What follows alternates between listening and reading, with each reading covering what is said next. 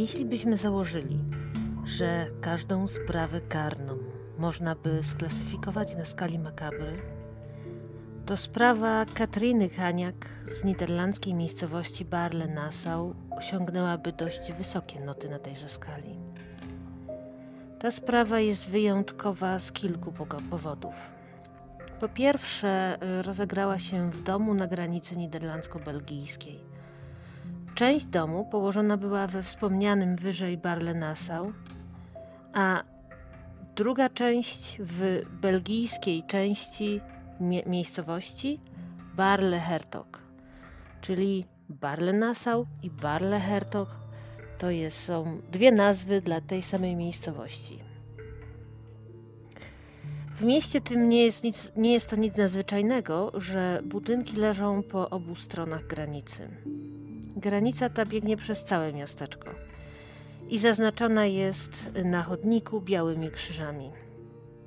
Fakt położenia y, nieruchomości y, na granicy dwóch krajów w dużym stopniu opóźnił śledztwo, mając tym samym wpływ na finał sprawy sądowej. Po drugie, kanwą dla tejże sprawy była dość skomplikowana historia obyczajowa, która na dobrą sprawę nigdy do końca nie została wyjaśniona, jako że różni świadkowie przedstawiali różne jej wersje. Po trzecie, główna osoba dramatu pochodziła z Białorusi. Sam w sobie ten fakt nie jest niczym nadzwyczajnym. Jednakże efektem transkrypcji jej imienia i nazwiska z grażdżanki na alfabet łaciński była jego całkowita zmiana Stanowi to dodatkową trudność, jeśli chce się poczytać o tej sprawie w mediach białoruskich. I tak, media niderlandzkie i belgijskie pisały o ofierze jako o Katarinie Kaniak, podczas gdy jej imię i nazwisko to po prostu Jekaterina Haniak. Siostry mówiły na nią Katia, i tego imienia będę używać w dalszej części tego podcastu. Chciałabym tutaj dodać, że przy opisywaniu tej sprawy skorzystałam z dokumentów sądowych, wyrok sądu w Bredzie oraz sądu wyższej instancji w Schertochenbosch, a także z artykułów rosyjskojęzycznych na portalach Komsomolskaja Prawda oraz Jeo Radio. Przyczyny dla których źródła rosyjskojęzyczne wydają mi się bardzo istotne, wyjaśnię na końcu niniejszego podcastu. Katia urodziła się w 1981 roku w Białorusi. Pochodziła z pięcioosobowej rodziny Haniak, miała dwie siostry i rodziców. Przyjechała do Holandii w 2001 roku na podstawie wizy turystycznej. Swojej rodzinie w Mińsku powiedziała, że jedzie po prostu na wakacje. Wróciła dokładnie po miesiącu i rozpoczęła pracę w przedszkolu jako opiekunka do dzieci oraz w sklepie jako sprzedawczyni. Przez chwilę wszystko wskazywało na to, że zaczęła układać sobie życie w Białorusi i że tam pozostanie. Jednakże, jak przyznała się młodszej siostrze, w czasie swego pobytu w Holandii poznała przystojnego Holendra dwojga imion, czyli Roberta Jana. Robert Jan był od niej 10 lat starszy i, według jej słów, bez w pamięci zadłużył się w niej. Niestrudzenie pisał i dzwonił, przekonując do powrotu na zachód. Po kilku miesiącach Katia dała się przekonać i ostatecznie wyprowadziła się do Holandii, tym razem na dobre, by rozpocząć życie, o jakim marzy każda Białorusinka. Jak to określiła gazeta Komsomolskaja Prawda. To jest cytat. Wkrótce po przeprowadzce okazało się, że Katia jest w ciąży i w 2002 roku na świat przyszła ich córka Nicole. Niedługo po narodzinach córki Bara pobrała się. Wszystko układało się świetnie. Robert Jan był majętnym człowiekiem, dzięki czemu Katia nie musiała pracować i mogła zająć się domem i dzieckiem. Siostrom opowiadała, że jej mąż był właścicielem nocnego klubu. Jednakże, według prasy belgijskiej, Robert Jan B. był właścicielem kilku domów publicznych i obracał się w kręgach związanych z prostytucją. Dzięki temu też poznał Katię, która pracowała jako prostytutka w Antwerpii. Ta wersja była wielokrotnie powielana przez prasę belgijską. Tu muszę wspomnieć, że siostry Haniak kategorycznie zaprzeczają, utrzymując, że Katia nigdy nie zajmowała się prostytucją. Po pięciu latach spokojnego pożycia między małżonkami zaczęło się psuć. Katia, która na co dzień dzwoniła, co dzień dzwoniła do domu w Mińsku, coraz częściej żaliła się siostrom, że Robert, Robert Jan jest wobec niej brutalny. Kiedy w 2006 roku przyjechała do domu rodzinnego, by wyrobić sobie nowy paszport, zwierzyła się młodszej siostrze, że jej mąż usiłował nakłonić ją do seksu ze swoim partnerem biznesowym. Kiedy ona nie zgodziła się na to, zaczął ją dusić. Powstrzymało go dopiero wejście do pokoju ich czteroletniej wówczas córki Nicole. W czasie tego pobytu y, w Białorusi Katia poznała młodego mężczyznę, Białorusina, o imieniu Maksim. Kiedy wróciła do Holandii, Maksim przyjechał za nią. Mimo iż wiedział, że dziewczyna ma tam męża i córkę. Pragnąc wciąż się z nim spotykać, Katia przedstawiła go mężowi jako swojego kuzyna. Jednocześnie zwierzyła się siostrom przez telefon, że rozważa rozwód z Robertem Janem i ułożenie sobie życia u boku Maksima. Stosunki pomiędzy Katią a jej mężem pogarszały się z każdym dniem. Na początku 2007 roku doszło pomiędzy nimi do rękoczynów. Katia powiedziała wówczas swojej przyjaciółce Suzanne, że Robert Jan chciał ją udusić pokazując przy tym ślady na szyi. W kwietniu 2007 roku wybuchła bomba. Katia przyznała się znajomej, że Maksim nie jest jej kuzynem, a przyjacielem, który się w niej zakochał. Przyznała także, że i ona żywi uczucia do Maksima. Znajoma ta nie zachowała tego zwierzenia w tajemnicy. Powtórzyła wszystko Robertowi. Ten nie przyjął tego dobrze. Wściekł się. Kiedy ochłonął, wysłał SMS-a do żony. Idziesz dziś na solarium? Nie za gorąco?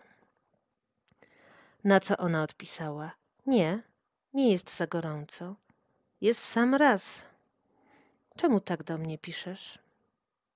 Po prostu pytam, brzmiała odpowiedź. Następnie Robert Jan pożegnał się ze znajomą, mówiąc, że dziś wieczorem wyjaśni całą sprawę i ostatecznie załatwi kwestię swojego małżeństwa. Tak powiedziawszy, poszedł do domu. Był to dokładnie 13 kwietnia 2007 roku.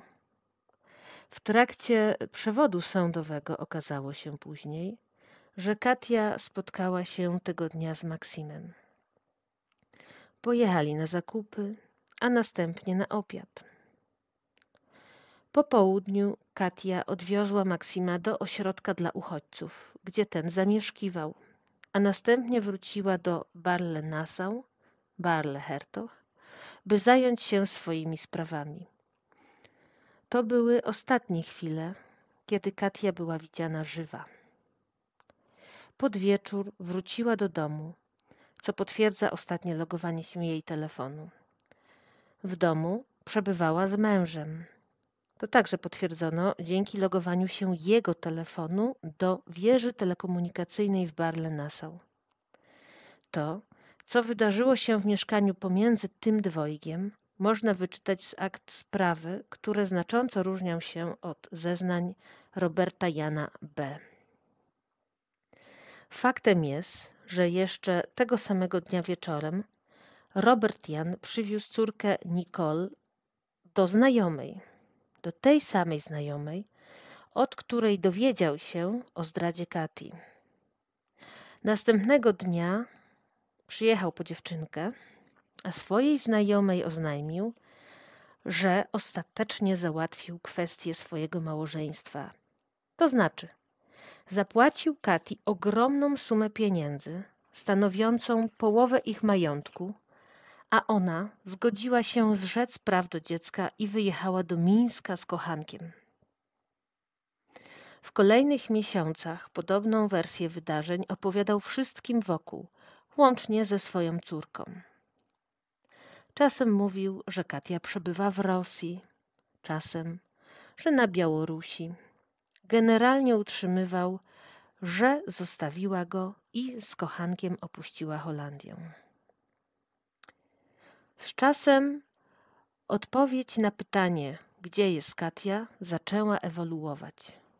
I tak, jedna z dalszych znajomych pary usłyszała, że Katia została potrącona przez samochód na oczach Nicole i zmarła wskutek tego wypadku. Nie jest do końca jasne, co powodowało Roberta Mianem, zmuszając go do wymyślenia coraz to nowych wersji tej historii.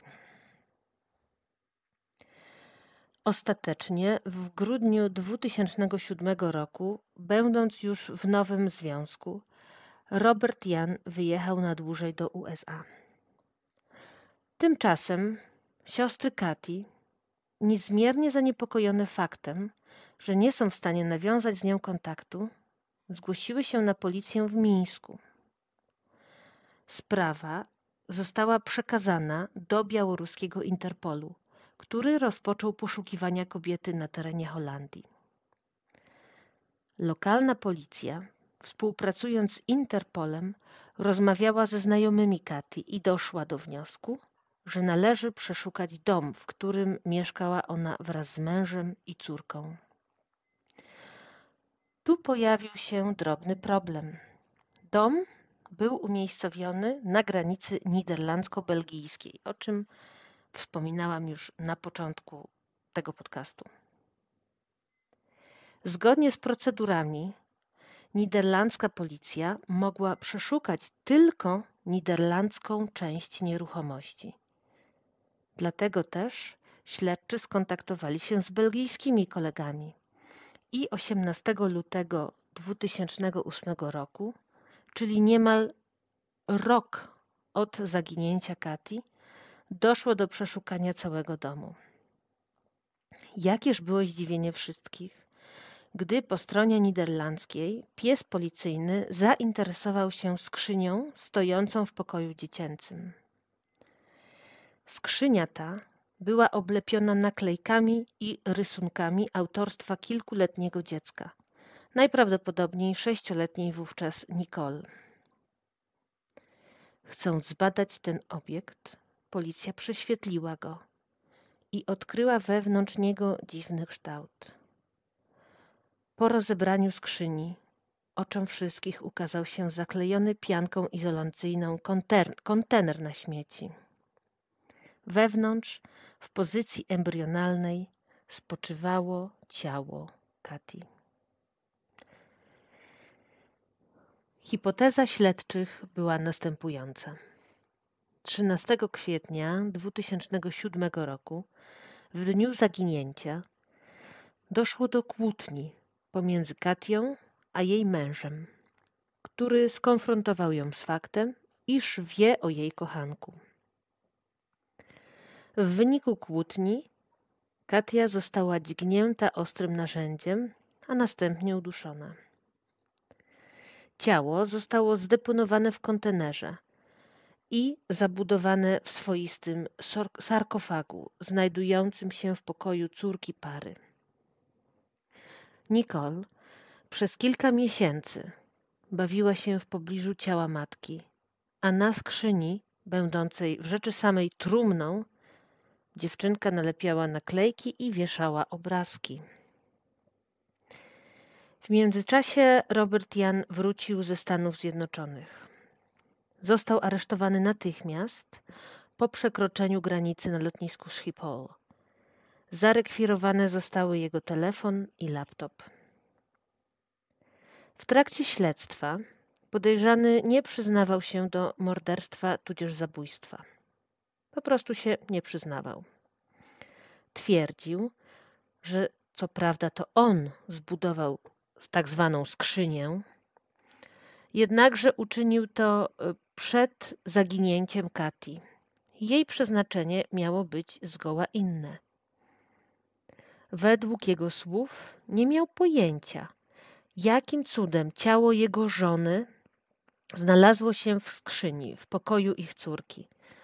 Żona wyraźnie powiedziała mu, że odchodzi, więc najprawdopodobniej została ona zamordowana przez kochanka, który następnie znalazł, znalazł jakiś sprytny sposób, by niezauważony wsadzić jej zwłoki do skrzyni w jego mieszkaniu, zabić ją dechami i wymknąć się zupełnie niepostrzeżenie. Sąd pierwszej instancji nie dał wiary tej wersji wydarzeń. Choć na dobrą sprawę nigdy nie udało się ustalić przyczyny śmierci Kati Haniak. Tutaj było bardzo wiele dyskusji e, pomiędzy biegłymi.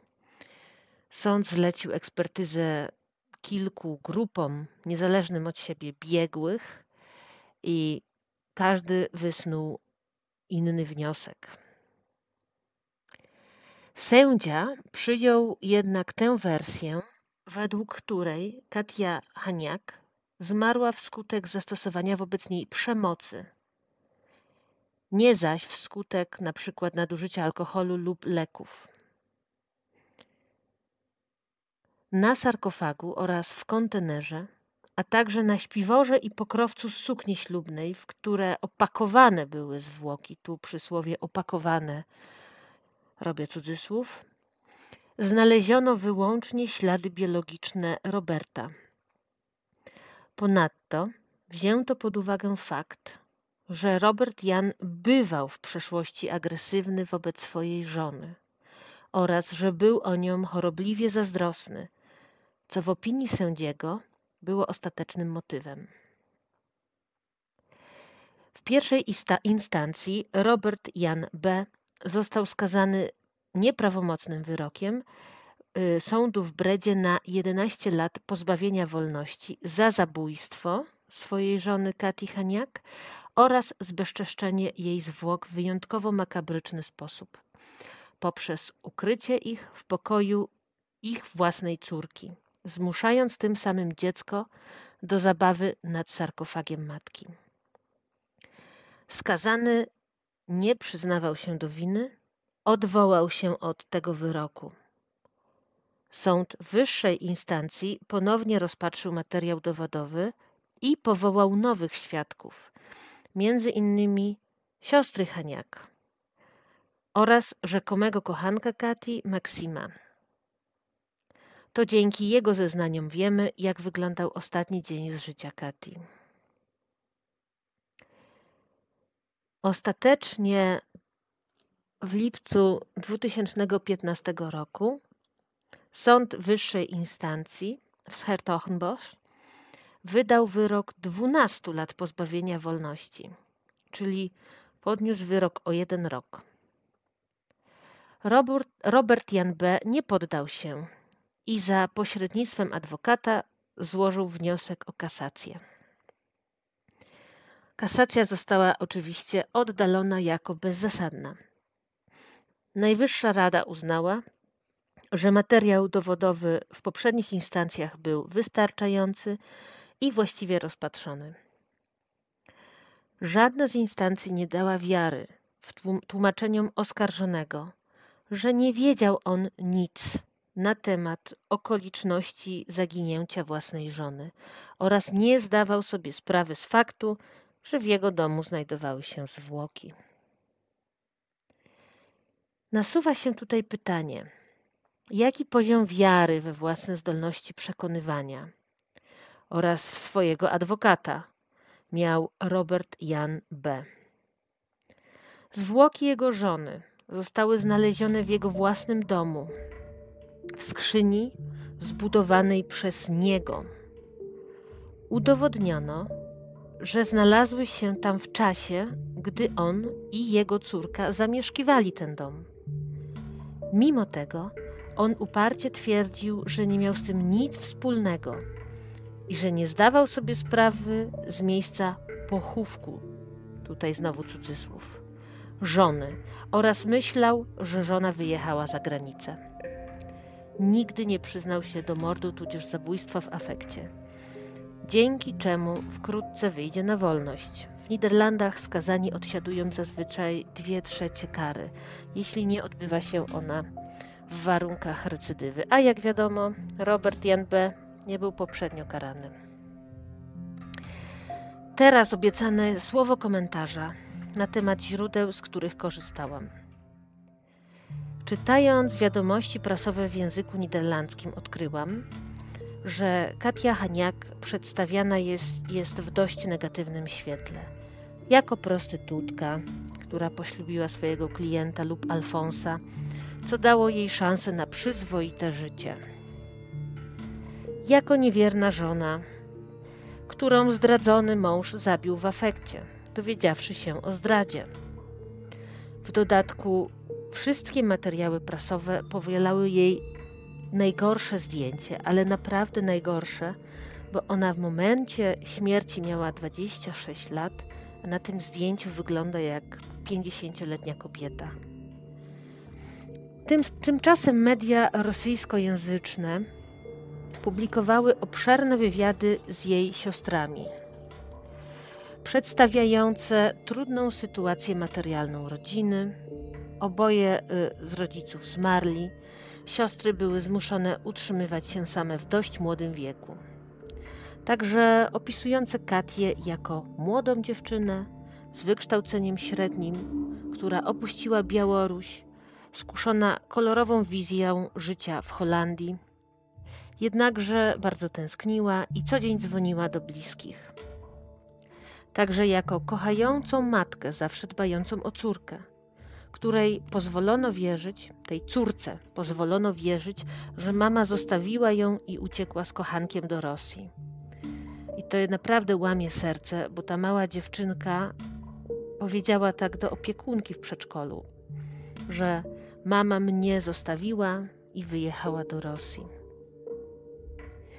Po śmierci Kati jej siostry nie miały y, możliwości uczestniczenia w procesie pierwszej instancji ze względu na głównie na barierę językową oraz brak środków na podróż i utrzymanie się w Holandii. Udało im się jednakże stawić na proces w 2015 roku. Niestety, co podkreślały w każdym wywiadzie, rodzice skazanego Roberta Jana odmówili im też jakiejkolwiek możliwości kontaktów ze sieroconą Nicole, ich siostrzenicą. Siostry nie zostały poinformowane także o czasie i miejscu pochówku Kati. Dodatkowo, jak żaliły się białoruskiej prasie, na płycie nagrobnej Kati nie ma jej daty urodzin ani zgonu. Jest po prostu napisane Ka Katarina Kaniak. Nazwisko jest zapisane alfabetem łacińskim, nie grażdanką, co utrudnia dla osoby nieznającej alfabetu łacińskiego znalezienie jej grobu. Moim zdaniem świadczy to o wyjątkowo chłodnym by nie powiedzieć pozbawionym jakiegokolwiek szacunku potraktowaniu zmarłej oraz jej rodziny. Chciałabym dodać tutaj, iż w niektórych rosyjskojęzycznych źródłach można znaleźć informację, że w chwili zamknięcia jej w skrzyni Katia wciąż żyła, będąc ranną, i że zmarła z wykrwawienia zamknięta w skrzyni. Badania patologiczne nie potwierdziły tej wersji i sąd przyjął, że ofiara zmarła przed umieszczeniem jej w kontenerze i następnie w skrzyni. Czyli na szczęście w nieszczęściu nie cierpiała aż tak strasznie. No i teraz dochodzimy do wniosków końcowych. Zadajmy sobie pytanie, czy Katia wiodła życie, o którym marzy każda dziewczyna? Parafrazując rosyjskiego dziennikarza? Nie. Wiodła życie daleko od domu, u boku męża, którego nie kochała, który znęcał się nad nią i który pozbawił ją życia w bardzo młodym wieku, bo zaledwie 26 lat.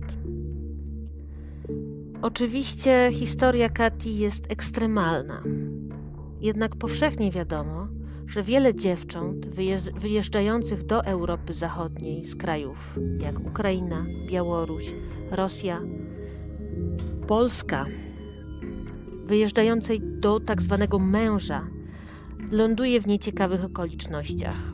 Bo kiedy kończy się związek, padają ofiarą nienawiści byłego partnera lub niechęci teściów, którzy w różny sposób utrudniają im życie odbierając dzieci lub nasyłając na nie rozmaite instancje prawne. Dlatego nie warto, moim zdaniem, wyjeżdżać do Europy Zachodniej lub gdziekolwiek za granicę bez znajomości lokalnego języka, tudzież bez zaplecza ekonomicznego w postaci pracy. I tym wnioskiem chciałabym zakończyć dzisiejszy podcast. Dziękuję Wam za uwagę i do usłyszenia.